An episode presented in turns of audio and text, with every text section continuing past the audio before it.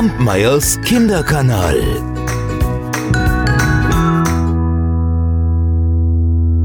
Es waren einmal ein Mann und eine Frau, die lebten in einem Häuschen im Hinterhof. Das Gemäuer war alt, die Treppe in ihre Wohnung hinauf steil, die Wände schief. Doch das Schönste an ihrem Häuschen, das war der Blick aus dem Fenster ihres Schlafzimmers.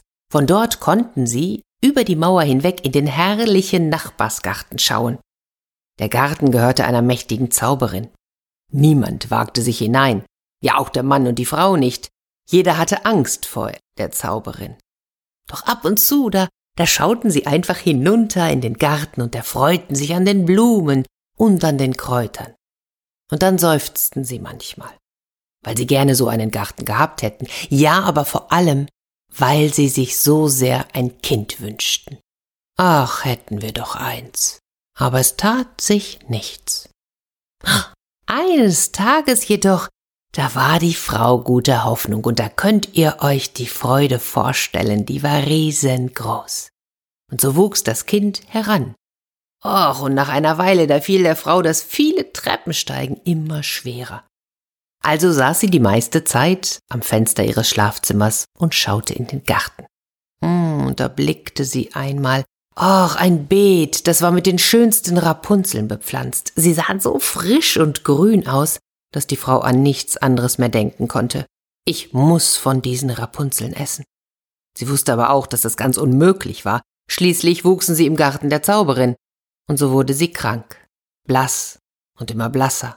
Sie aß kaum noch etwas. Ihr Mann machte sich große Sorgen. Was fehlt dir denn, liebe Frau? Ach, weißt du, lieber Mann, wenn ich keine Rapunzeln aus dem Garten hinter unserem Hause zu essen bekomme. Ich glaube, dann muss ich sterben. Na, das wollte ihr Mann natürlich unter keinen Umständen zulassen. Also beschloss er, von den Rapunzeln zu holen, koste es, was es wolle. So stieg er in der Abenddämmerung über die Mauer in den Garten der Zauberin, stach in aller Eile eine Handvoll Rapunzeln und brachte sie seiner Frau. Diese machte sogleich einen Salat daraus und aß ihn voller Begierde auf. Och, sie hatten ihr so, so gut geschmeckt. Und am anderen Tag hatte sie gleich dreimal so viel Lust darauf. Ach, sollte sie Ruhe haben, da musste der Mann wohl noch einmal in den Garten hinabsteigen. Also machte er sich in der Abenddämmerung wieder hinaus, stieg gerade über die Mauer und auf der anderen Seite wieder herunter, da erschrak er gewaltig, denn die Zauberin stand vor ihm. Wie kannst du es wagen, in meinen Garten zu steigen und mir wie ein Dieb meine Rapunzeln zu stehlen? Na warte, das soll dir schlecht bekommen. Der Mann fiel auf die Knie, flehte sie an, lass Gnade für Recht erwalten. Bitte, ich habe doch nur aus der Not gehandelt. Meine Frau ist guter Hoffnung und sie hat eure Rapunzeln aus dem Fenster erblickt und empfindet ein so großes Verlangen, dass sie sterben würde, wenn sie nicht davon zu essen bekäme. Da beruhigte sich die Zauberin ein wenig. Gut, wenn es sich so verhält, wie du sagst, will ich dir gestatten, Rapunzeln mitzunehmen, so viele du willst. Unter einer Bedingung. Du musst mir das Kind geben, das deine Frau zur Welt bringen wird. Soll ihm gut gehen, ich will für es sorgen wie eine Mutter. Tja, was sollte der Mann tun? In seiner Angst sagte er alles zu.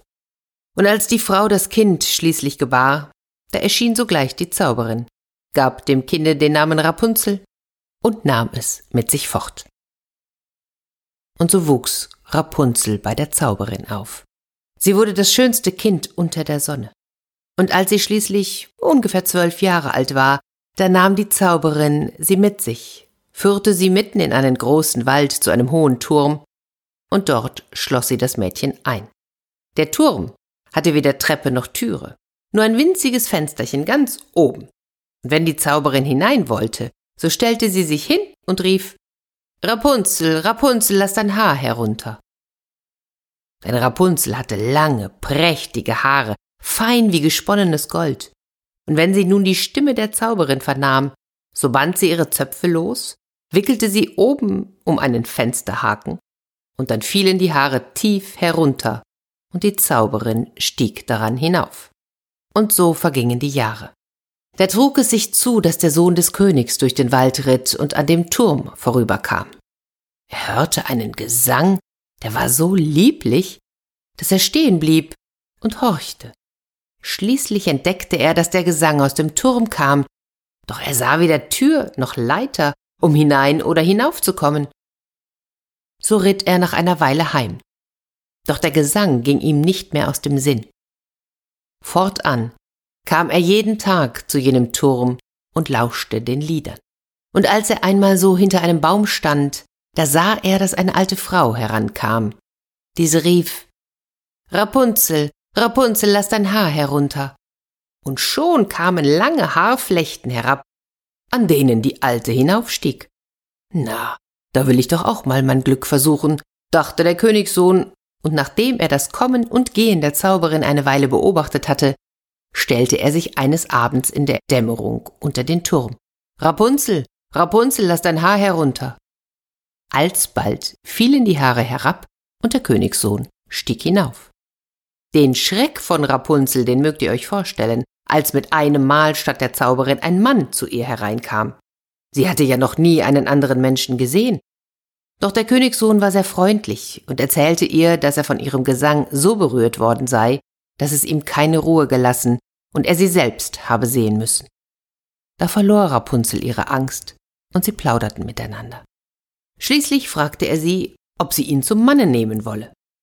Und Rapunzel dachte bei sich, er ist freundlich, jung und schön, er wird mich lieber haben als die alte Frau Gotel. Und so sagte sie ja und legte ihre Hand in seine Hand. Ich will gerne mit dir gehen, aber ich weiß nicht, wie ich herabkommen kann. Wenn du kommst, so bringe jedes Mal einen Strang Seide mit. Daraus will ich eine Leiter flechten, und wenn die fertig ist, so steige ich herunter, und du nimmst mich mit auf dein Pferd. Und sie verabredeten, dass er bis dahin jeden Abend zu ihr kommen sollte. Denn tagsüber kam ja die Alte. Und es ging eine ganze Weile gut. Die Zauberin merkte nichts davon. Bis eines Tages Rapunzel zu ihr sagte, Nun erklärt mir doch, Frau Gotel, wie kommt es, Ihr seid viel schwerer heraufzuziehen als der junge Königssohn. Der ist in einem Augenblick bei mir. Du schamloses Kind, was muss ich von dir hören? Ich dachte, ich hätte dich vor aller Welt versteckt. Doch du hast mich dennoch betrogen. Und in ihrem Zorne packte die Zauberin die schönen Haare der Rapunzel, schlug sie ein paar Mal um ihre linke Hand, griff eine Schere mit der rechten und ritsch, ratsch waren sie abgeschnitten und die schönen Flechten lagen auf der Erde. Und die Zauberin war so unbarmherzig, dass sie Rapunzel in eine Wüstenei brachte, wo sie in großem Jammer und Elend leben musste. Am Abend machte die Zauberin die abgeschnittenen Flechten oben am Fensterhaken fest. Und als der Königssohn kam und rief, Rapunzel, Rapunzel, lass dein Haar herunter, so ließ die Zauberin die Haare hinab. Der Königssohn stieg hinauf aber er fand oben nicht seine liebste Rapunzel, sondern die Zauberin, die ihn mit bösen und giftigen Blicken ansah. Aha, du willst deine Liebste holen. Hm. Aber der schöne Vogel sitzt nicht mehr im Nest und singt auch nicht mehr. Die Katze hat ihn geholt und wird dir auch noch die Augen auskratzen. Für dich ist Rapunzel verloren, du wirst sie nie wiedersehen. Der Königssohn geriet außer sich vor Schmerz und in der Verzweiflung sprang er den Turm herab. Er landete in einem großen Dornenbusch, der rettete ihm das Leben, aber die Dornen zerstachen ihm die Augen. Und da irrte er blind im Walde umher, aß nichts als Wurzeln und Beeren, jammerte und weinte über den Verlust seiner liebsten Frau. Und so wanderte er einige Jahre im Elend umher und geriet schließlich in die Wüstenei, wohin Rapunzel verbannt war. Sie hatte in der Zwischenzeit Zwillinge geboren, einen Knaben und ein Mädchen. Gemeinsam lebten sie mehr schlecht als recht. Der Königssohn vernahm nun eine Stimme, die ihm seltsam bekannt vorkam. Und so ging er auf diese Stimme zu und, und schließlich erkannte Rapunzel ihn, fiel ihm um den Hals und weinte. Zwei ihrer Tränen benetzten seine Augen. Und da wurden sie wieder klar, und er konnte sehen wie zuvor. Gemeinsam gingen sie in sein Reich, wo er mit Freude empfangen wurde, und sie lebten noch lange, glücklich und vergnügt. Kampmeyers Kinderkanal